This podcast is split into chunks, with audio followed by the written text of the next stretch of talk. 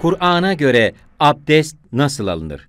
Kur'an-ı Kerim'de abdestin tarif edildiği bir tane ayet vardır. O da Maide suresinin 6. ayetidir. Maide suresinin 6. ayetinde Cenab-ı Hak müminlere hitaben şöyle buyurmuştur. Ya eyyühellezine amenu. Ey iman edenler.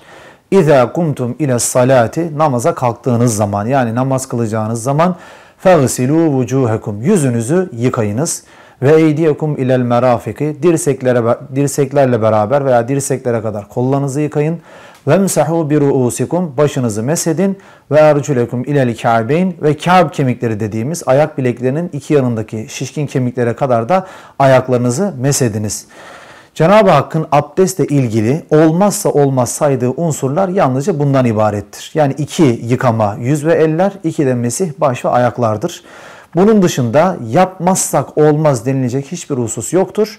Sadece Resulullah'ın yüzünü yıkarken ağzına ve burnuna su vermesi olayı vardır ki bunlar sünnettir. Yapılmasa da abdeste bir zararı yoktur.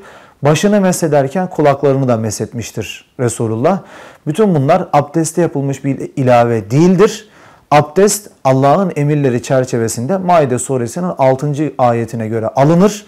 Orada yazan hususlar abdestin farzları yani olmazsa olmazlarıdır. Onun dışında abdeste hiç kimsenin Resulullah dahil bir ilave yapması veya bir çıkarma yapması asla söz konusu değildir.